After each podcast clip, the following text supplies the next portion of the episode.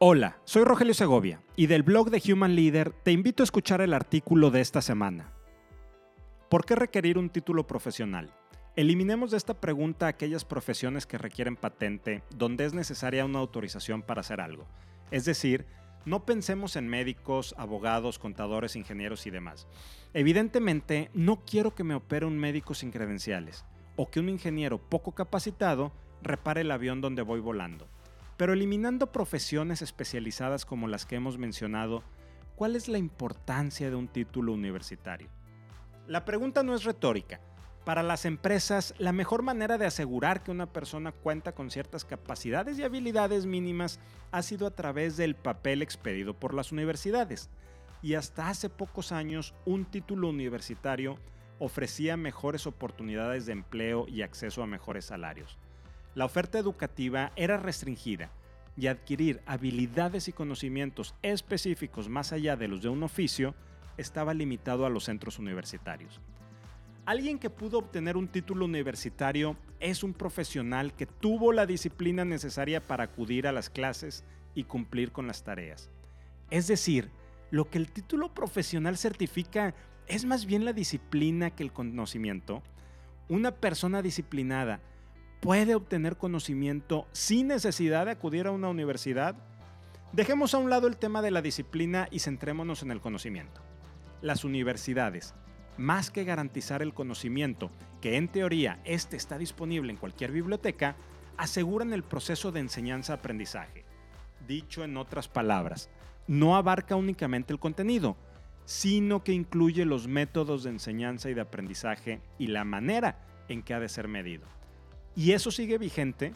Lo entiendo hasta hace unos pocos años, cuando el único acceso formal o informal a este proceso de contenido, enseñanza, aprendizaje, medición, era proporcionado por las universidades y certificado a través del título profesional. Pero hoy en día, gracias a plataformas como LinkedIn Learning, Udemy, Coursera eh, y Skillshare, entre otras muchas, el acceso a procesos de formación se está democratizando a pasos acelerados. Ahora que encontramos planes y formatos que cumplen a cabalidad el mantra de contenido, enseñanza, aprendizaje, medición con este tipo de plataformas, ¿requerimos de títulos universitarios? Las empresas siguen solicitando título profesional para otorgarte una posición laboral. No importa que vayas a empezar como contribuidor individual en recursos humanos, marketing o comercial y tengas título de psiquiatra, abogado o ingeniero en sistemas. Si dominas el área, porque quizá tus prácticas profesionales fueron en esos departamentos, eres bienvenido. Si no tienes formación universitaria, aunque tengas mucha experiencia, habilidades y competencias técnicas, no podrás ser contratado en el área comercial, de marketing o de recursos humanos. Es decir, no podrás ser contratado en esa organización. Pero un momento, detengámonos tantito. Por ahora, es decir, en esta época, decimos que el desarrollo y formación de los empleados debe ser a través del modelo 70-20-10.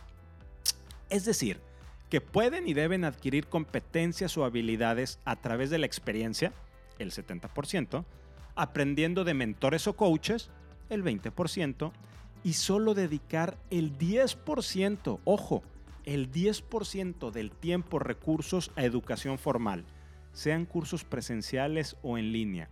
Entonces, ¿realmente se requiere el título para contratar a una persona? Finalmente, de acuerdo al Instituto Mexicano para la Competitividad, el IMCO, las personas que tienen una carrera profesional ganan promedio 80% más que una persona que solo terminó el bachillerato. Algo tenemos que hacer. Si te gustó este artículo, ayúdame a compartirlo para conectar con muchas más personas. Y si quieres contactarme, escríbeme a rogelio.humanleader.mx. Nos escuchamos la siguiente semana.